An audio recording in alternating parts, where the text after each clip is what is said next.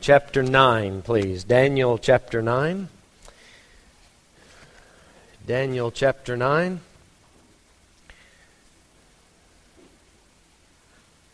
And we're going to cover quite a bit of this chapter this morning and uh, move around just a little bit in the book of Daniel.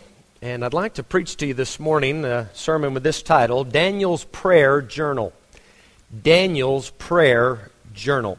In Daniel 9 and verse 3, we'll begin by reading just part of this verse. It says, And I set my face unto the Lord God to seek by prayer and supplication. It says he set his face unto the Lord God to seek him by prayer. So if you would, let's bow our heads and let's do a little bit of that now together. Let's pray, and then we'll continue on. Father, thank you this morning that uh, we can sing together. We have an opportunity to give. Father, we have an opportunity now to set our faces towards you. Lord, we, we want to see you in all your glory. Father, teach us something about prayer this morning. Teach us how to pray. God, we need this lesson. Father, please speak to us. And we ask it in Jesus' name. Amen. Anytime you want to learn a new skill, I think it's always good advice to go and watch an expert do that particular job. If any of you would like to learn how to play the piano, just come sit up here while Hester is playing, because my goodness, that Tani can play. Man, she even gives that thing at the top, you know, with the, with the high notes. That's, that's, that's fancy stuff there. That's, that's good playing. Um, I, I remember as Megan was learning how to play, I would sit there in the house, and we have piano at the house, and just watch her fingers move up and down those keys, just in amazement. And as soon as I sit down and touch those keys, it's like the piano hates me or something. it just doesn't sound the same. But you watch an expert uh, do the job. I, I, I enjoy cooking, you know, and every now and then I'll put, put on one of those cooking shows, and you get some of these professional chefs, you know, they start to chop those onions. And it's not like I do it, you know, chop, move, chop, move. You know, it might take me a couple minutes to get that onion done. Not these chefs. They're staring into the camera, telling a joke, laughing, onion done. Now, it, I value my fingers, so, so I'm not going to move that fast, but I'm impressed. And you can learn a lot by, by watching any expert in a particular field and how to do it. And the same, I believe, is true when it comes to prayer. We get into the New Testament, and you can read there in the book of Luke, I believe it's chapter 11 and verse 1, where the disciples came to Jesus and they said, Lord, teach us to pray as John taught his disciples to pray. Now, I don't know anybody that has prayer figured out. Amen. All of us, and starting with me, need to learn something about prayer. And one of the best ways I've ever experienced learning about prayer is to be in the presence of someone who knows how to do it. That is the value of a prayer meeting. I, I'm all for closing the door to your prayer closet and praying to the Father in, in secret, in private. You need individual time with God, but there's also something to be said for listening and watching others as they pray. As we turn our attention to the book of Daniel, I think very few people, when they think of Daniel, it's not the first thing that comes to their mind to say he was a prayer warrior. We think of Daniel, and he's this great interpreter of dreams. He, uh, he can understand and decipher hard sayings. Of course, he's an amazing prophet. I, he is prolific with his prophecies. We think of Daniel, and we think of him standing up against the king's order to eat a certain kind of meat and drink that wine, and how he resisted uh, even at his own peril. We think of, of Daniel and, and how he stood up to the king and read the handwriting on the wall. We think of him with the den of lions. Right? When Daniel comes to mind, those are the stories that we consider. Rarely do we say, do we, do we say, look at Daniel, that great man of prayer. But as I begin to look deeper into the book of Daniel, I see it almost every time I turn around. There's Daniel spending time with God in prayer. So I'm going to take a look at this expert in prayer and try to share with you a few of the uh, things that stand out about his prayer life. Now, those of you that have done the discipleship course, I think you'll be familiar with this. There are four parts to prayer. You, you remember the four parts? There's worship, and then there's confession, There's request, asking God for, for various supplies. And uh, intercession actually falls under the category of request because intercession is when you're making request on behalf of someone else. That's an intercession. And then there's thanksgiving. I want to show you those four parts in this man's prayer life. Look at verse number 3 again. Verse 3 I set my face unto the Lord God to seek by prayer and supplications with fasting and sackcloth and ashes. Boy, I bet he took it seriously. He changed the way he dressed for a limited time. He couldn't even go with food. It, it, was so important to get a hold of God. And in verse 4, it says, I prayed unto the Lord my God and made my confession. We're going to talk about that more in a moment. And said, O Lord, the great and dreadful God, keeping the covenant and mercy to them that love him and to them that keep his commandments. Notice what worship is. Remember what worship is. It is recognizing who God is. It is stepping into his presence. And where the Bible says God is light, you let that light penetrate beyond the surface, beyond your heart, deep into your soul, where it touches your spirit, where it illuminates you and changes you. And now Daniel is pointing that out. O Lord, the great and dreadful God. He says in verse number 7, O Lord, righteousness belongeth unto thee. What's, what's Daniel doing? He's simply pointing out who God is. In verse number 9, you'll see it again. To the Lord our God belong mercies and forgivenesses. He's just speaking about God's nature. I have found this to be very true that when somebody spends time in the Bible, they get to know God better, it helps them in their time of worship. Because the more you spend time getting to know who God is, the more you desire to fall down in His presence in complete and utter awe and say, My God, how great thou art. If you look in verse number two, you'll see it. In the first year of his reign, I, Daniel, understood by books Daniel had been reading about the Lord. He'd been reading about God's plan for the nation of Israel. In verse number 4, at the end of verse 4, he says, Keeping the covenant and mercy to them that love him. Do you know where Daniel got that? That's written in Exodus. That's written in Deuteronomy. That's part of the Jewish Torah. He had been reading about God and how God works, the very nature of God. And this is what allowed Daniel to recognize God for who he is. A.W. Tozer said it like this He said, You go to church once a week, nobody pays attention. You worship God seven days a week, and you'll become strange. You know, there's a lot of truth to that. You know what Daniel did? It wasn't just a passing moment of prayer. It wasn't just saying the words that he had heard somebody else say. Daniel had recognized God from the scripture because he'd been reading it. And he had also watched God work in his own life. Folks, do me a favor and think back in 2018. This is the last Sunday of this year. Think back to all the other Sundays. Think back to all the other days this year. What have you seen God do this year? Have you seen him work? Have you seen him answer prayers? Has he touched your heart? Has he changed you? Have you seen the glory of God in your life? Has his light broken through the darkness and shined onto you? If it has, friends, learn from Daniel. He's an expert in the area of prayer. Fall down before God and say, My God, how great thou art. What an amazing God we have. That's worship. That's worship. The second thing is confession.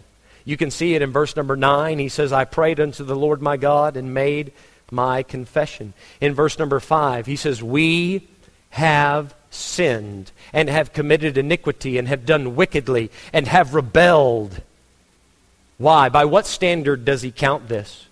Even by departing from thy precepts and from thy judgments. Can I again link this to Daniel's reading and knowing the Bible? Because he knows what God expects, it's written in the scriptures, he knows how far off the path they've gone. I wonder if we don't spend more time confessing our sins to God because we're not aware we're doing anything wrong. We're completely ignorant of how much we're offending Him. Did you know back in the in the in Second Kings, Josiah, the, the Bible tells us that somebody, the, the priest Hilkiah, somebody had found the, the Bible, found the Old Testament scriptures, took them to the high priest. The high priest delivered it to the king, and the king, rip, he rent his garments, and he began to wail and, and cry out say, God, I'm sorry. Why? It had come to his attention just how far he had strayed. Confession starts with you knowing what God expects. Verse number 8, if you'll look at the end of verse 8, he says, Because we have sinned against thee. Verse number 9, To the Lord our God belong mercies and forgivenesses, though we have rebelled against him. Neither have we obeyed the voice of the Lord our God to walk in his laws, which he set before us by his servants, the prophets. Daniel acknowledges, he says, God, you, you sent your men to tell us what we were doing wrong. We didn't pay attention. It came out last night during the prayer meeting, actually. I found it interesting. It fits very nicely with the sermon that I'm now preaching. Think back to all the sermons you heard in 2018. How many of them have you put to use? How many of them have, sh- have helped shaped your life? It's impossible, and I get this, it's impossible to remember everything you've heard, and I get that. No one expects you to write a report and give us a, you know, a, a bulleted outline of everything you've heard.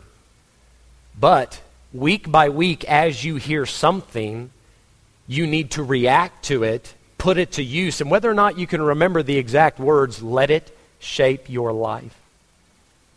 Daniel's apologizing to God. He says, Because you've told us not for a year, but for a couple hundred years now, we should have known better. In verse 11, Yea, all Israel have transgressed thy law, even by departing, that they might not obey thy voice. People ask me all the time, How do we hear the voice of God? D- do you see it now?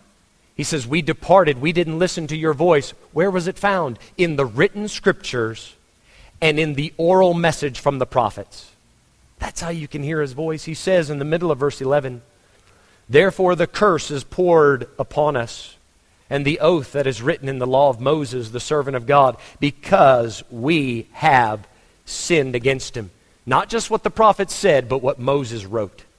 Verse 12 and he hath confirmed his words, which he spake against us, and against our judges that judged us, by bringing upon us a great evil. For under the whole heaven hath not been done as hath been done upon Jerusalem. Daniel acknowledges that what Moses wrote almost a thousand years before this, God has confirmed it. God said, You depart from my law, here are the curses that I will bring. Here is what will happen to your nation. Everything that Moses wrote came exactly to pass. I challenge you later to go and read Deuteronomy 28. And you'll find as you read through that chapter, every single punishment God said would happen. It took a thousand years, but it all came to pass. Then I would challenge you to do this read in the Bible what God expects not just from Israel, but from any nation under heaven, even South Africa. And then look around at the problems that South Africa has and see if you don't find it as confirmation that the God of heaven, the God of the Bible, our Creator, He means what He says. And when we offend Him, He deserves an apology, a heartfelt apology, a sincere ek is jammer. In verse 13, it says, As it is written in the law of Moses, all this evil has come upon us. Yet made we not our prayer before the Lord our God, that we might turn from our iniquities and understand thy truth. Verse 14, his confession continues Therefore hath the Lord watched upon the evil and brought it upon us. How can God let all these bad things happen? He's watching upon the evil. He knows it's happening. Maybe we deserve it. It says in the middle of verse 14, For the Lord our God is righteous in all his works which he doeth, for we obeyed not his voice. Daniel says the problems we're experiencing, it's not God's fault, it's our fault. We brought it on ourselves. In verse 15, he continues even further. And now, O Lord our God, thou hast brought thy people forth out of the land of Egypt with a mighty hand, and hast gotten thee renowned as at this day we have sinned. We have done wickedly. He concludes in verse 16. He's going to go on. He continues to confess even into that portion of it. And it, he gets more into his request, request, which we'll look at in just a moment. But I'd like to ask you to make a, uh, build a little bit of a bridge here, if we can. Daniel is making his confession, his apology, on behalf of the nation. Yes? He's saying, We, we, we have sinned. We have rebelled. Couldn't we do that as a nation here? Do you think that would be appropriate? I'm counting myself as one of you now. I've been here long enough that uh, I, I, can shoulder some of the blame for what's going on. I, I think it would be appropriate for South Africa collectively to fall to their knees and raise their hands to heaven and say, God, we're sorry. We've turned our backs on you. All cultures, all languages, skin color doesn't matter. We've offended God. Now, I think that's true as a nation, but my goal is not so much to get SA to turn, right? As much as it is today to get you to turn. Because we're not going to get South Africa to turn if we don't start with the individuals. A nation is made of cities. Cities are made of families. Families are made of individuals. So if we can get you to fall to your knees and say, God, it's been a while since I have sincerely apologized for how I've treated you, but I am sorry. When you think about it, the greatest men in the Bible were all experts at this. You know what David said? Psalm 51 Against thee and thee only have I sinned, and have done this evil in thy sight. He repented, he confessed it. Peter said, Depart from me, for I am a sinful man, O Lord. That's before he denied the Lord three times. This was early on in the ministry. Peter knew how to repent. Paul said, O wretched man that I am. He said, This is a faithful saying and worthy of all acceptation that Christ Jesus came into the world to save sinners, of whom I am chief. He was aware of his sinful nature and how it affected God. You know what I found? Not only in your lives, but in mine. I, I know this to be true because I'm a bit of an expert at this piece of pathetic nature of mine. When somebody gives me a piece of criticism, somebody says something negative about me, I don't care how true it is, it really hurts me deeply. I really take it personally. I get so offended. You might be wrong. I may be nothing like you think. I might be even worse than you think. Am I reading your mind? but you know what we tend to do? We hear the whispers we listen to the gossip. And man, that really touches us, yes? It breaks our heart to hear that other people don't like us. And then when God clearly says, I don't like what you're doing, you are not living and acting and thinking and feeling in a way that I deem appropriate. When God clearly says, I don't approve of how you are, you know what we do? We blow it we say, well, that's just your interpretation. Ah, don't be judgmental. And then we, we, we do everything to get around that. But God said exactly in the Bible that you need to change. When Jesus showed up, the first thing he said was repent, and yet we turn a deaf ear to that. How is it that when God gives us constructive criticism in the form of rebuke, we find a way around it? But when them some uamartani, some friend, some coworker, some stranger on the road says something ugly, we let it bother us for the next four or five months. Why is it that God's opinion doesn't penetrate a little deeper?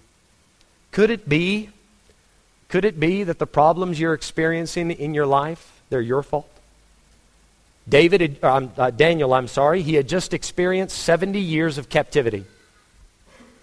70 long years living in a foreign land where he wasn't welcomed, he wasn't appreciated, his people weren't treated right.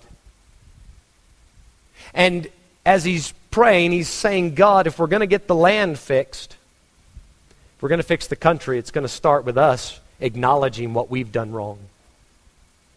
We're to blame. I wonder if you can look at the problems in your life and say, now, where have I gone wrong? Could this be an indication that something's not right between me and God? The next thing, we've looked at worship, we looked at confession. I'd like to point out the request. The request, and this is simply you asking God to do something, to supply something. It's not wrong. It's not wrong to ask God to provide.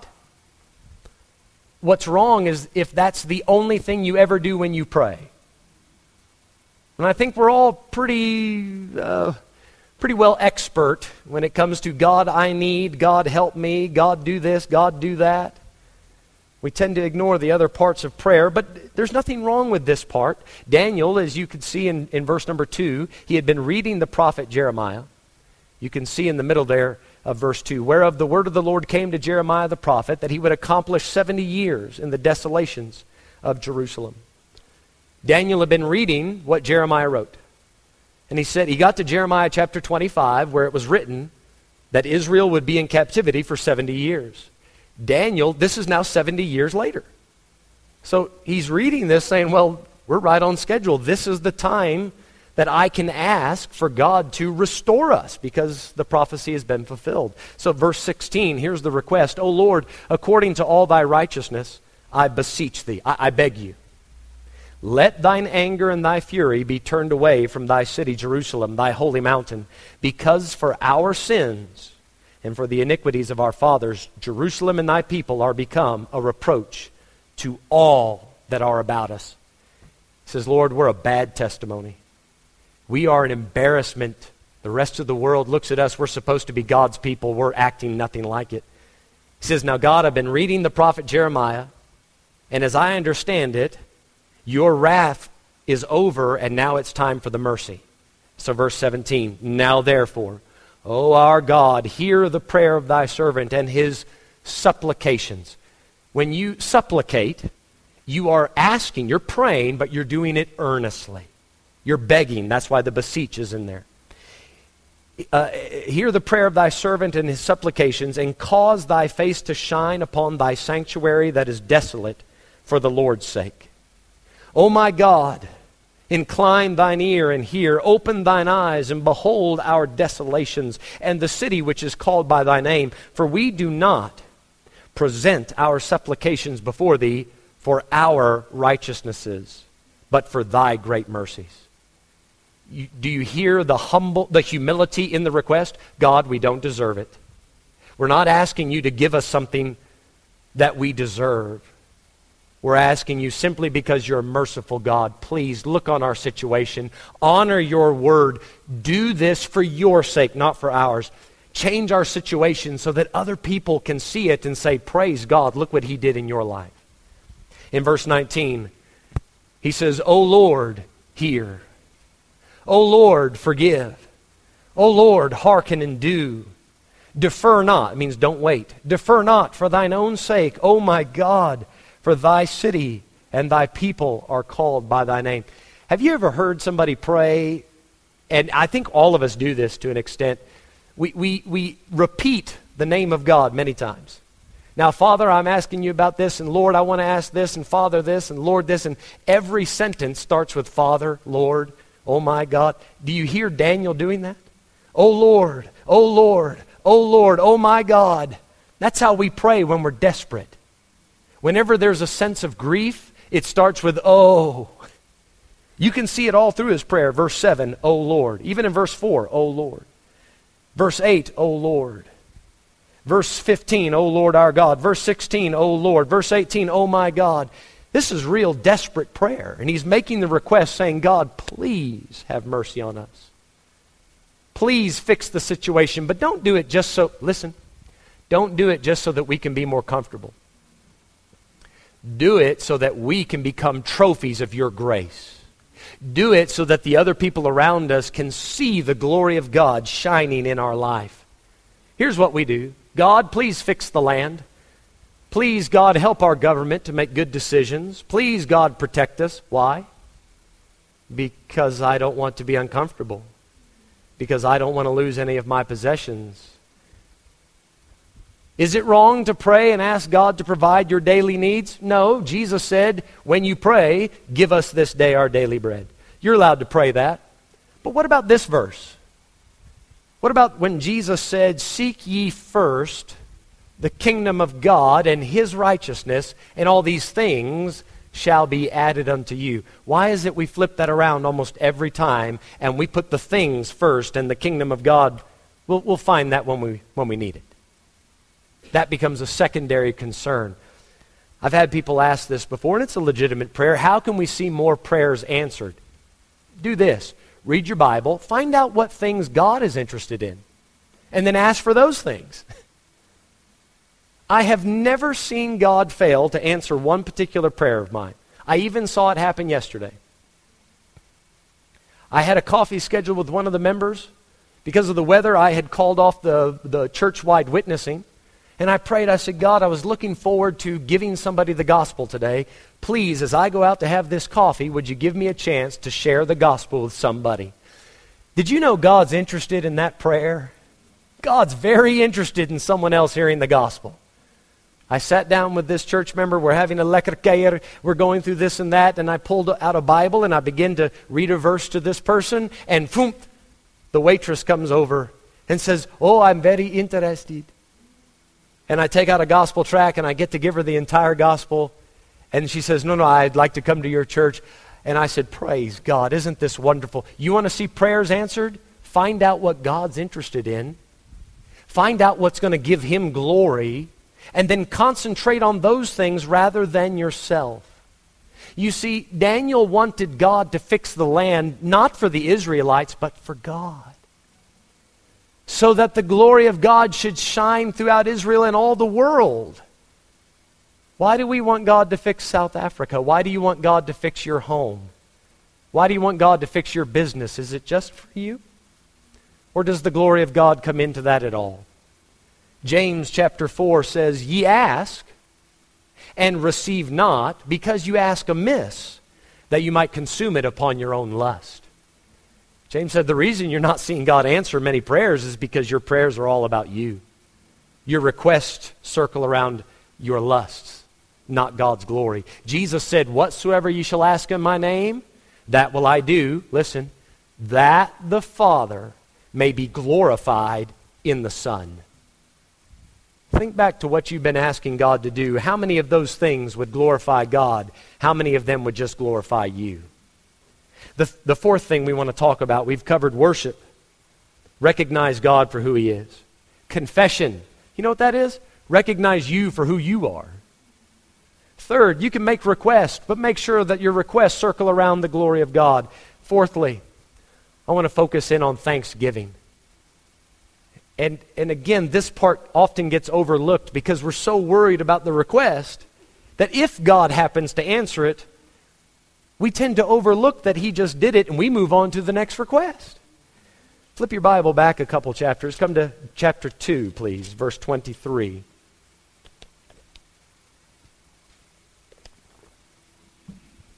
Daniel 2 and verse 23.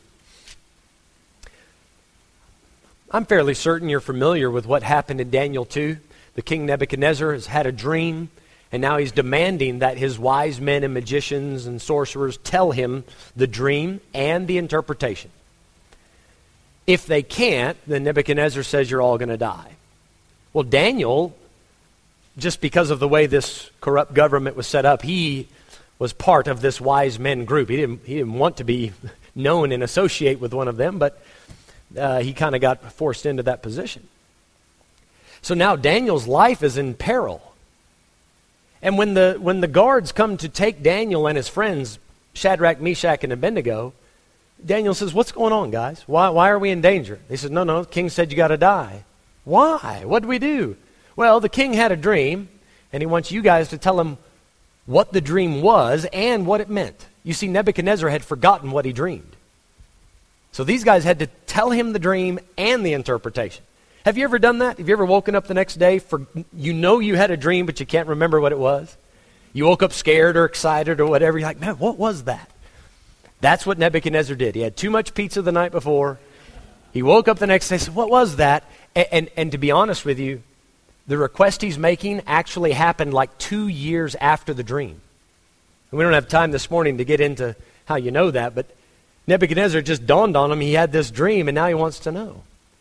Daniel says to the guard, Please give us a little time. Verse 14, 15, down, on down to 18. Let me go pray about it. You know what he did? He said, I'm not going to pray alone.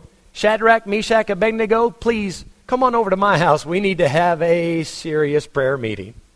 We need to ask something quite big of God. Here's the issue. Laid it out. They prayed about it. You know what God did? God showed up and answered that prayer. He showed Daniel what the dream was and what it meant. So, verses 19, 20, 21, 22, Daniel is worshiping God. Before he gets to the thanksgiving, he's just saying, God, you are so great. No other God could do what you just did. And then in verse 23, I thank thee and praise thee, O thou God of my fathers, who hast given me wisdom and might, and hast made known unto me now what we desired of thee, for thou hast now made known unto us the king's matter. Daniel is quick to thank God for what he just did. Why? Because when you thank someone for what they've done, it shows that you not only appreciate what they did, but you appreciate that person. If you think nothing or even little of the person that did it, you might like what they gave you, but because you have no respect for who they are, you don't mind just walking off and not thanking them. What does it say when God takes care of us on a daily basis and we never even pause to say, Thank you, God, for thinking about me? Thank you, God, that you bowed down and inclined your ear towards me and actually listened and took interest in my life and you thought about my needs. You looked at what I needed. And when I asked, you provided. God, thank you for this. If you have any respect for him, you have to be quick to give him a genuine thank you. And listen, a genuine thank you can go a long way. It doesn't have to be a long thank you. You don't have to be eloquent. Some of the best thank yous I've ever had, somebody comes up with a tear in their eye and throws their arms around me and says, I don't know what else to say, but thank you. When's the last time you threw your arms around the feet of Jesus Christ bowing at the throne of grace and said, Oh God, thank you. Thank you for saving a poor, wretched sinner like me. Thank you, God, for providing for me, for watching over me, for counting the hairs of my head, for knowing my name, for being interested in me, God. I don't understand why, but I sure do appreciate it. I've had people ask this as well. They say, you know, preacher, I, I struggle to pray for a long time. I can pray for five, ten minutes, but then I don't really know what else to say. I'm going to venture a guess that all you're doing is making requests. And after five or ten minutes, that's about all you need. There's only so much you can ask for. If, if you're having a bad day, it might go 15 minutes. now, how about you spend some time thanking God for what He's done? I promise you, you'll be there longer than 15 minutes. Take your Bible, flip to Daniel chapter 6. Let me show you something else about being thankful.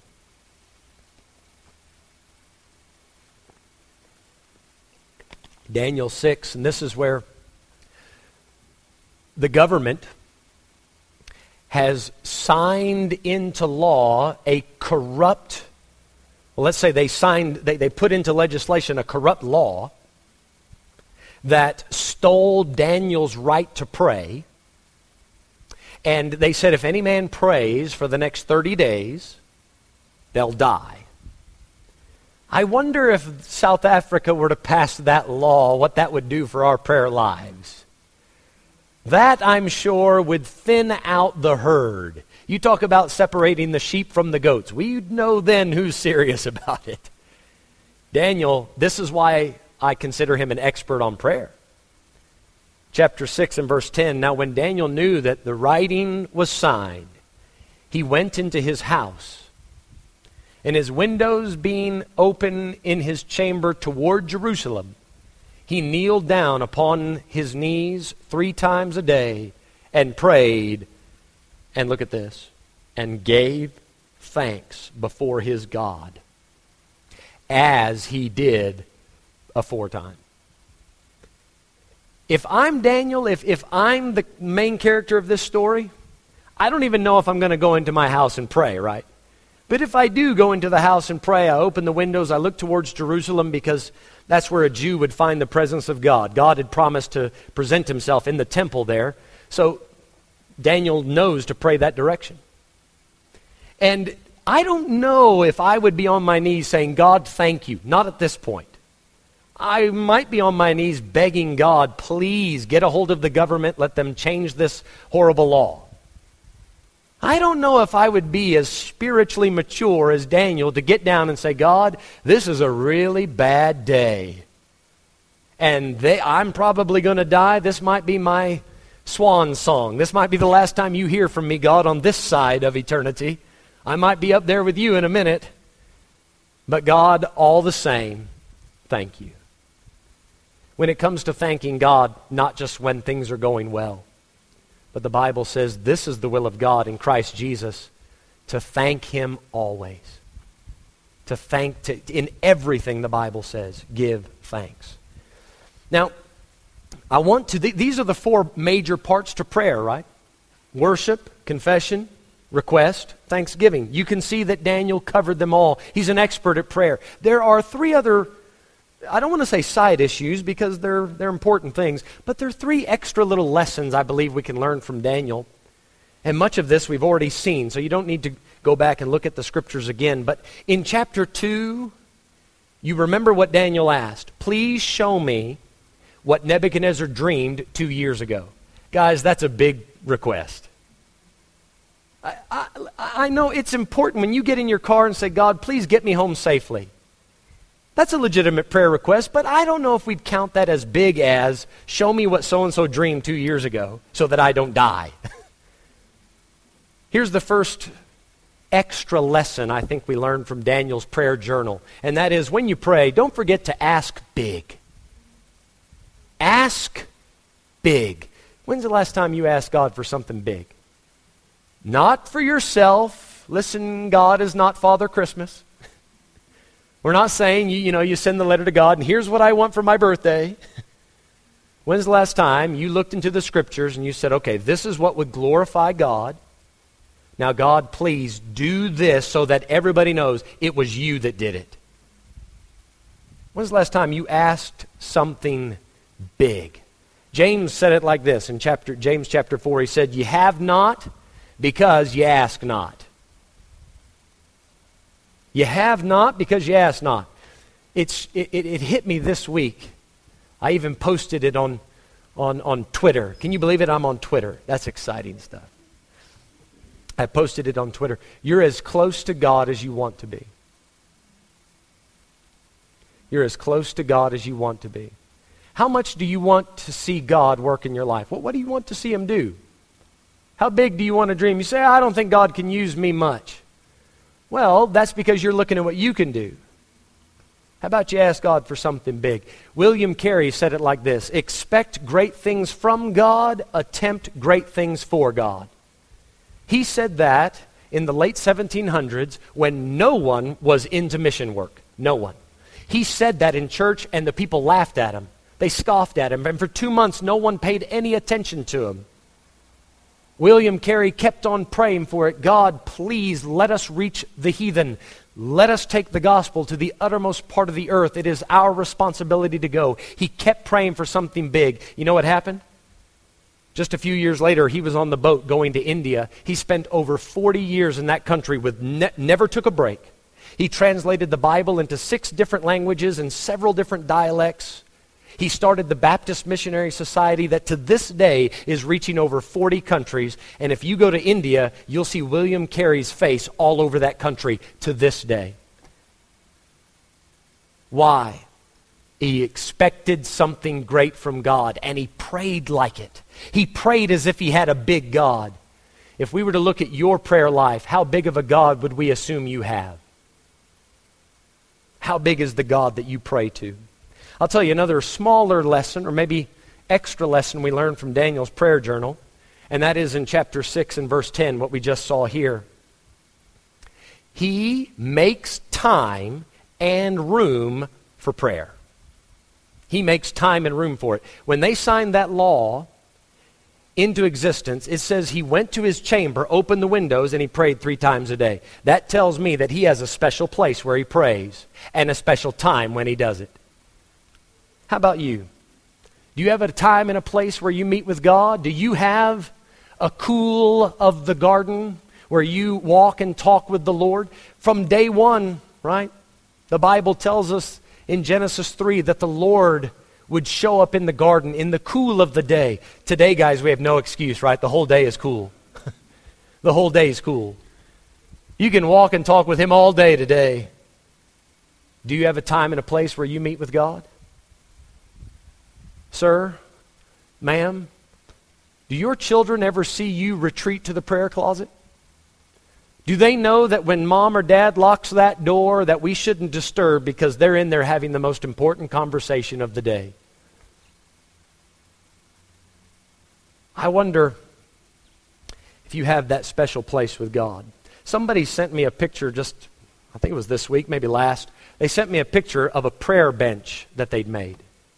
Over these holidays, this person took his time to make his own prayer bench. You know what that tells me? he has an intention to do something with that. I seriously doubt anybody would make a prayer bench to decorate his house with it. It would start some conversations, though, wouldn't it? I'm sure some people would walk in the house and say, well, What is that? They'd never seen one. This man made that prayer bench not, not to be seen, not to show it off, he has an ongoing standing time in his schedule where he's going to meet with God. How about you? How about you? Is God simply something you do that is praying? Is that something you do when it's convenient? Or do you make the time for it? Would you uh, look at your schedule today? I, I, got one. I keep my I keep my calendar on my phone. I got things for the next two weeks. I wonder. I wonder if you would, if you're because I know several of you have a very busy schedule. Work is about to come, you know, start back. All the businesses and shops will open, and your schedule is about to be so filled up. How about you pencil in some time with God? Make it a part of the schedule. And when somebody else calls and wants that time, say, No, I'm sorry, that's booked. I have a very important meeting. I, I do this at the house. I tell them, Listen, if, if the, the door to my office is closed, you're welcome to knock, but if you don't hear me answer, please assume that I'm having a meeting, even though no one else physically is in the room. Why is it? Why is it that when we go to pray, if the phone rings, we answer it? If something else distracts us, we go to that. Why not say, No, I'm sorry, everything else has to wait. I'm taking time with God. I've, I've made some time, I've made a special place. I got a friend in America, Brother Joe Costa. He's the pastor that actually ordained me into the ministry. Joe Costa's a bona fide Yankee. Now, I know for you guys think all Americans are Yankees. I am not a Yankee. Did you know that? I'm not a Yankee. Maybe by your standard, but not by mine. I am the exact opposite of a Yankee. I am a Texan. Proud of it. But a Yankee is somebody from the northern part of America. And especially when, when you go to New York itself, those guys are the real Yankees. Now, Brother Costa, he grew up in New York City. He worked in Manhattan for years. He pastors now on Long Island. And he is the Yankee of Yankees. And anytime we get together, boy, he can just, I love to listen to him talk. Hey, Brother Mike, yeah, forget about it. Let's sit down and talk about the Bible. Well, I mean, I could listen to that accent for hours. It's just fun to listen to. And every time I pass by New York, Brother Costa, he says, Hey, Brother Mike, sit down. Yeah, forget about it. Every sentence has forget about it in it. I don't even know what I'm forgetting about. Yeah, forget about it. Forget about what? What is it? I don't know what that means. I kid you not, when you drive into Brooklyn, when I was there, there's a billboard as you come into Brooklyn that says, forget about it. I kid you not. It's Christian, welcome to New York, forget about it. it it's, it's the equivalent of your uh, lekker or shame, because you guys use those words in every situation. They forget about it in everything. We sit down, him and I, the first time we met, we were up from 9 o'clock at night till 4 in the morning talking about the Bible. It was just thrilling. The next time I went through New York, this was now, I don't know, six, seven months later, we were up till 2 in the morning talking about the Bible. We talk about God. We talk to God. We talk about the Bible. It was just wonderful. But here's the thing I really look forward to those times with Brother Costa. It's so special to sit in his office or at his dinner table and have these conversations. But I only have had about four of them because I don't get to pass by New York that often. And here's the shame. Here, here, here's the, the sadness of this. Some of you have that same relationship with God. It's really good when you get around to it, but it doesn't happen very often. You don't make time to go out of your way to sit and let the time just escape you and forget about everything else and just spend time with God. Make some time for it. And lastly, if you come to chapter 10, Daniel chapter 10, ask big. Not for yourself, but for God's glory.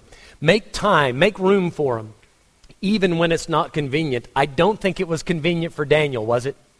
When he made room and time wasn't convenient, he ended up in the den of lions. But he did it anyway.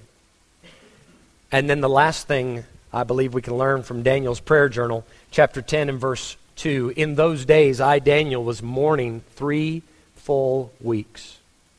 I ate no pleasant bread, neither came flesh nor wine in my mouth, neither did I anoint myself at all till three whole weeks were fulfilled. And in the four and twentieth day of the first month, as I was by the side of the great river, which is Hiddekel, when then I lifted up my eyes and looked, and behold, a certain man clothed in linen, whose loins were girded with the fine gold of Uphaz. And the next several verses explains how either an angel or some people say it was a pre incarnate appearance of Jesus Whichever it was, eh, he had a heavenly meeting. Somebody had been sent down from God to meet with Daniel. Now, it took him three weeks for this to happen. For three weeks, he didn't eat anything nice or lekker. He had just enough to keep him going. But for three weeks, he was praying and waiting on God. And that's the lesson. Some of us, we go into the prayer closet and we expect all the magic to happen right away. We walk in the prayer closet, shut the door, and say, Oh God, now here I am. Brother Mike just preached a sermon on praying, so here it goes. I'm going to give it a shot. God, hello, hello. Now, it could be that the cell service isn't working so well. Maybe there's some static on the line. But we don't hear him right away, so we assume maybe we got the wrong number. Maybe I don't know how to pray.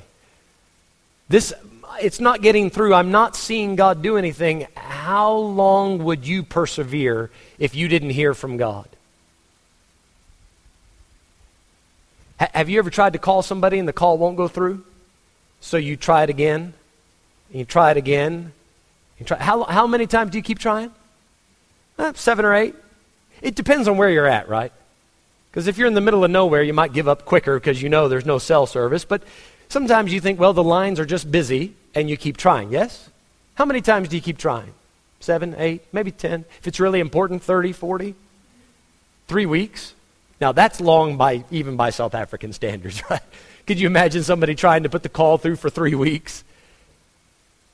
Daniel tried to put the call through for three weeks. Finally, it went through. Daniel, what can you teach us about prayer? Well, worship, confession. Make your request. Make sure you thank God. Ask something big. Make room. Make time. And listen, seek God until you find Him. Seek the Lord. Seek His strength. Seek His face forevermore. Folks, if He says seek Him, he didn't say, You'll immediately find me. He did say, If you seek for me with all your heart, you will find me, but he didn't say it will happen immediately. When I call Brother Donovan, I think most of you will remember him, the, my pastor from America. He came and preached for us a few months ago. I, I rarely call him because he is, and I, I just have to admit it, he's the most awkward man to talk with. He's so difficult to have a conversation with. Even when you're sitting there in person, you can ask him a question. Say, so, uh, Brother Donovan, how you doing? Fine. Uh, and he won't say anything else. Say, ah, brother, glad, glad to hear you're doing well. Now, if I say that to you, it's your turn to say something to me, right? That's how a conversation works. Not in his world. So I'm glad the family's good, church is good, yeah? And he doesn't say anything. Now, what's worse is when you call him long distance, you know there's a bit of a time delay on the phones. So, so when I ask him a question and he doesn't answer, I don't know, is this the time delay? Or did, did he not understand the question? Or is, does he just not want to answer it?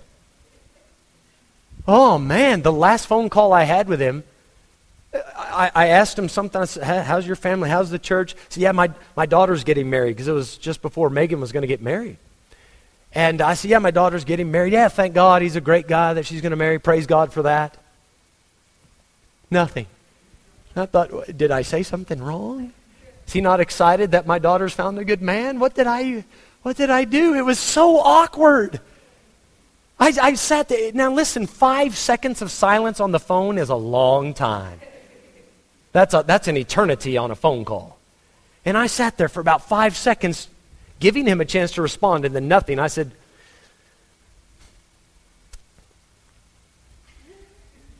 Well, brother, it's been good talking to you. I, I don't know why I lied. Because that, that wasn't true. I didn't enjoy that conversation at all. I said, well, brother, it's been good talking to you. He said, Yeah, you too, brother. he didn't, he's not South African. He didn't even say bye. The phone just clicked, done. That's how we do it in America. You guys bye, bye, bye, bye, bye, bye, bye, bye, bye, bye, bye, bye. Just hit the hit the end button. Not in America. Yeah, good talking. you don't even get the rest of the sentence out. Now, I, I don't like talking to Brother Donovan on the phone because of how awkward that can be the long pauses, the lack of response. But I will continue to call him. You know why? Greatly respect him. Sometimes I need his help and advice, and I want to have a relationship with him. But what far surpasses my relationship with my pastor is my relationship with my Savior. And even though there might be some pauses where I say something and I don't hear anything back right away, and, and maybe I have to wait a week or two before I get the response, I'm not going to stop seeking Him. Wait on God. Wait on the Lord. Folks, Daniel has given us his prayer journal. There are so many interesting things in the book of Daniel, so many prophecies, interpretations. He, he overcame the lions, but let us not forget to learn from this expert on prayer. Let's all stand, if you would, please. Let's have our heads bowed and eyes closed.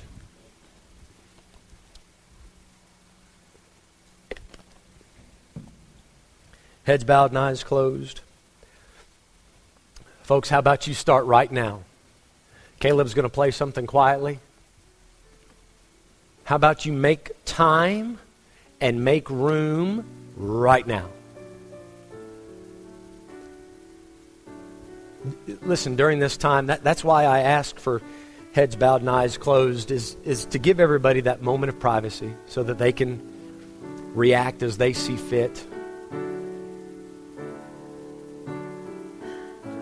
Have you felt God grip a hold of your heart this morning and say, I'd like to hear from you more?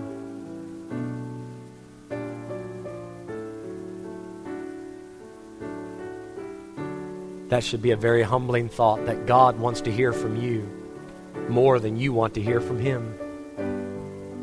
How about you start right now? Make some space right where you're at. We got plenty of space up here in the front. Come and pray take a couple minutes right now. Say, God, please help me this year.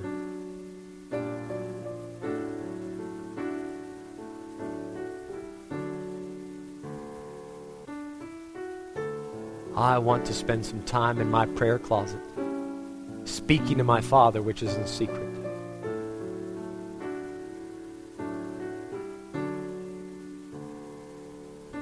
For three weeks, Daniel prayed. You know what happened when that heavenly being came down? He said, Daniel, we've heard you the whole time. We had some other spiritual things we, we were taking care of, but we've heard every word. He said, Brother Mike, I feel like I'm wasting my time. I feel like I'm spinning my wheels.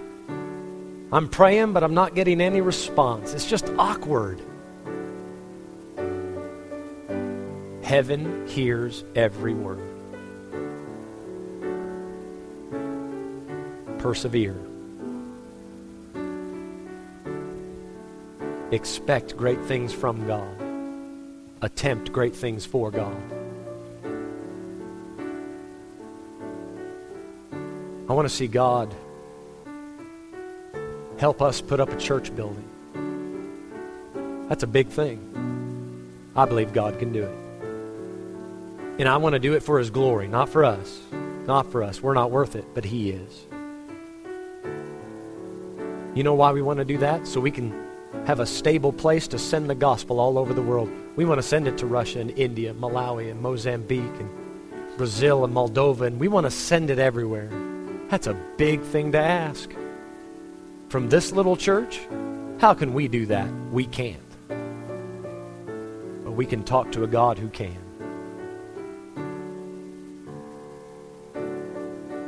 Father, thank you this morning for speaking to our hearts. God, there, there will never be a time when any of us can say that we have prayer figured out. Lord, my prayer remains teach us to pray. Thank you, thank you, God, for coming down in the cool of the day to fellowship with us. Thank you for the sweetness of your presence. Thank you, God, for speaking to our hearts. Oh, what a privilege it is to hear your voice. God, please teach us to pray. Father, we still have more that we'd like to learn today. Please bring us back tonight. We'd like to hear from you again. And we ask this in Jesus' name. Amen. Amen.